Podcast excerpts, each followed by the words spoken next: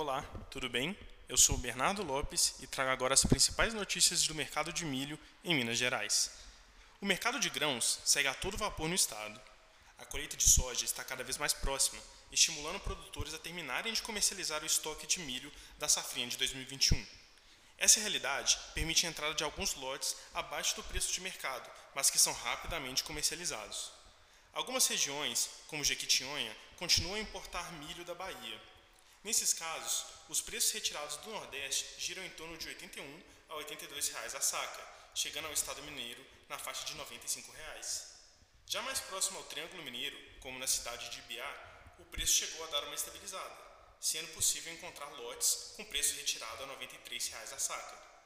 A alta demanda por sorgo, somada à baixa disponibilidade do produto, gera um preço na saca próximo a 90% do valor da saca de milho. Essas foram as principais notícias do mercado mineiro de milho.